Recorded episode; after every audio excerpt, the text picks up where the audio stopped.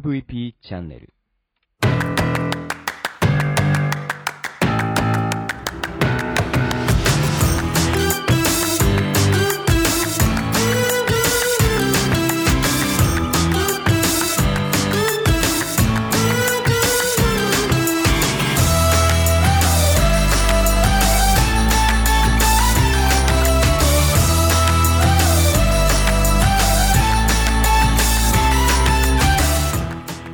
ちは。 Broken Radio 大海です。この番組は日本の福祉を可愛くしたいをコンセプトに活動している私が企業やものづくりのことなど日々の自虐ネタ満載でお届けする音声コンテンツ壊れたラジオ Broken Radio それではスタートします。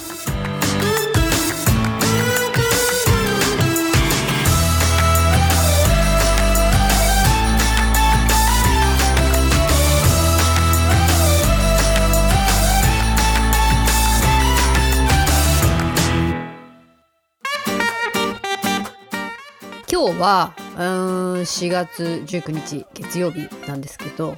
いろいろ年度始まりでね企画書の山が作んなきゃいけないのいっぱいあってなんか今年は今年度はなんだろうな意外にワークショップ企画が多いですね。あのワークショップって言ってももの作るワークショップねでどうやってはもの作るワークショップをこのコロナ禍の中やるかというとうーんやっぱりあの普通の、えっと、もの作るはおやつとプラス、えっとオンラインなり離れててもできる何かものを作れるやり方っていうのをあの考えていくわけですけど今までと違うのはそのイベント会場で自分が何をやるかっていうのが多かったですけど今年が今年多いのは、えっと、そこの団体や企業で何か、ね、やらなきゃいけない企画を考えてみたいな感じが多かったのでそれがちょっとなんか今までとは違う感じがしますね。あの自分一人で何かこうこれやるから来てっていうのはねもう全くできない状況なのでそのそこそこのその集まりなりなんなりがある場所ででそこに行ってやるとかそこでやるコンテンツを考えるみたいな感じにちょっとまたシフトチェンジしてる感じがすごくありますね。なのであのやっぱり他では考えられないなものを考えるとか私でしか考えられない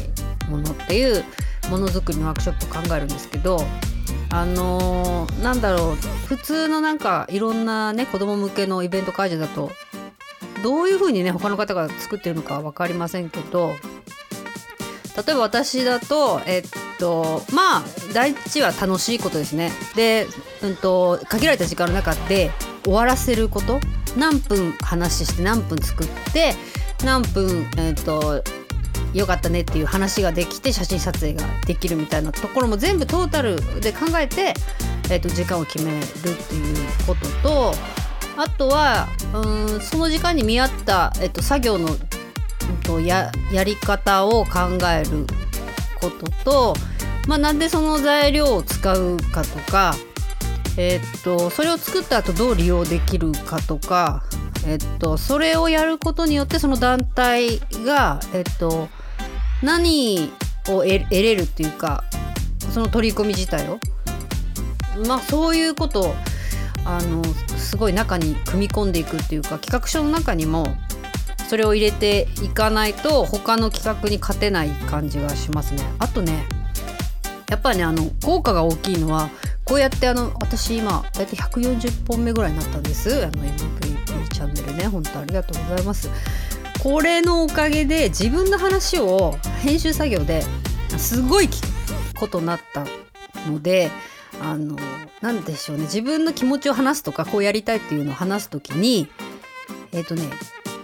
あの時こういう風に言ってて分かりづらかったからこう言おうみたいのがねすごくよくちゃんとできるようになったね。あのプレゼンが上手になりましたね。話し方。あのなんだろう、ま、話がまとまって人に伝えるのが上手になった気がします。自分で言うけど。そんな気がしますね。あとえっとねこれの前にえっと福岡のファッションデザイナーの鈴木彩さんと、えー、撮ったお話1時間ぐらい話したやつをね8本にしたんですけどこれがあの私はこの今音声配信って、えーと、Spotify、Amazon Music、Apple Podcast、Google Podcast、アンカーととかにあの1本流せば全部こうななるようになってるんですけどそれとは別にあの note note っていうやつねにも、えっと、音声を上げれるのであれはなんかノートはな大体そのなんだろうストーリーというかテキストで書くものなんだけど音声も上げれるのでそこにこう上げた上げてんですよね。で全部を上げてるわけじゃなくってえっとその MB チャンネル何話目とかではなくて、えっと、タイトルでこういう話が聞けますみたいな感じでタイトルつけてやってるんだけどこれがねそのあやさんと喋った分が今まで140ね100を超える分を上げてるのにあのものすごいスピードであの1位を2位か争うかぐらい そこで聞かれていてあやっぱりなんでしょうねそのそのプラットフォームプラットフォームで聞かれる方とあの人が違うノートは割と若めの人が多いと思うんですけどそういう多分私のやつヒットするんだったらタイトルに障害者のファッションとかそういうとこから見に来る人が多いと思うんですけどなんかびっくりしましたねあのえーっていうぐらいそのあやさんと撮った8本の回が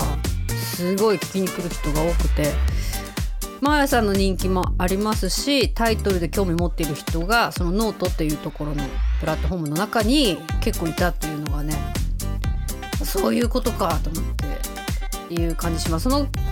まあ、割と私のやつを聞いてくれてる人はおみさんが話してる話って分かってる感じだと思うんですけどあやさんの回に至ってはあやさんがおみさんと話してるみたいな感じでみんな見てたので ああなるほどと思って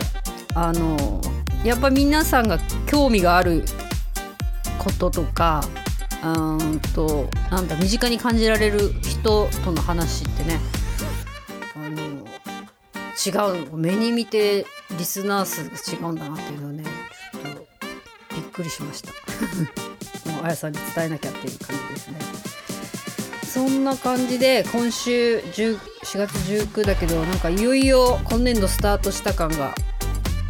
モリモリっとしててもうできるだけあの本当に何をしないかを決めていかないとあの詰まってきますね。あとはこうこんなことやってるんですけどいかお話どうですか？みたいなのもすごい来るのでまあその辺を自分で鼻利かせながら会っといた方がいい人とあとまあ今じゃなくていい人みたいなのはやんないとこれ体持たんなと思いますね。あといいのはえっとまあこのこういう状態なのであのそこ出向いて会って何してみたいな時間があの Zoom とかねウェーブで済んじゃうようになったのであのその辺はあの普通に一人一人会ってる時よりは数こなせるっていうかいいなっていう感じはします。ただまあ会うことで感じるものにはやっぱ勝てないですよね。やっぱり会って喋って表情とか雰囲気で得る得られるものって絶大なのであの、まあ、できるだけ絞りながらそういうことはやっていきたいなと思います。あとねあの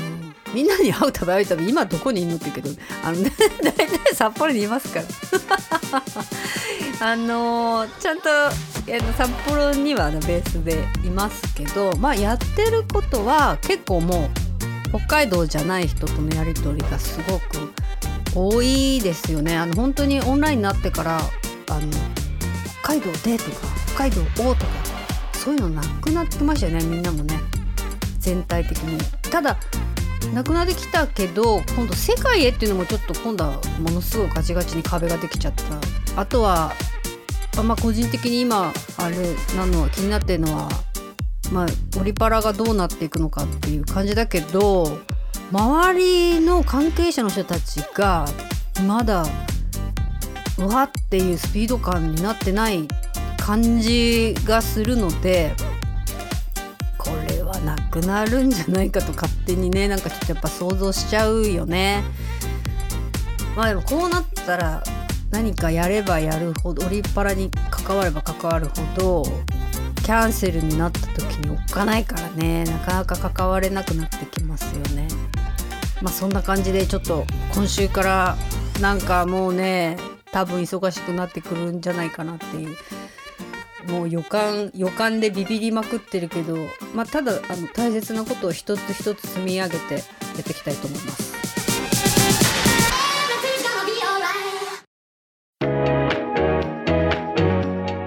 はい、えーとね、そのバタバタしてる中で私はあのいよいよ光造形の 3D プリンターを買ったんですけど光造形ってねレジンで作るんですよねで今まで持ってたのはこう樹脂を溶かしてこうニョロニョロニョロってこう上に積み上げていく感じだったんですけど今は、えっと、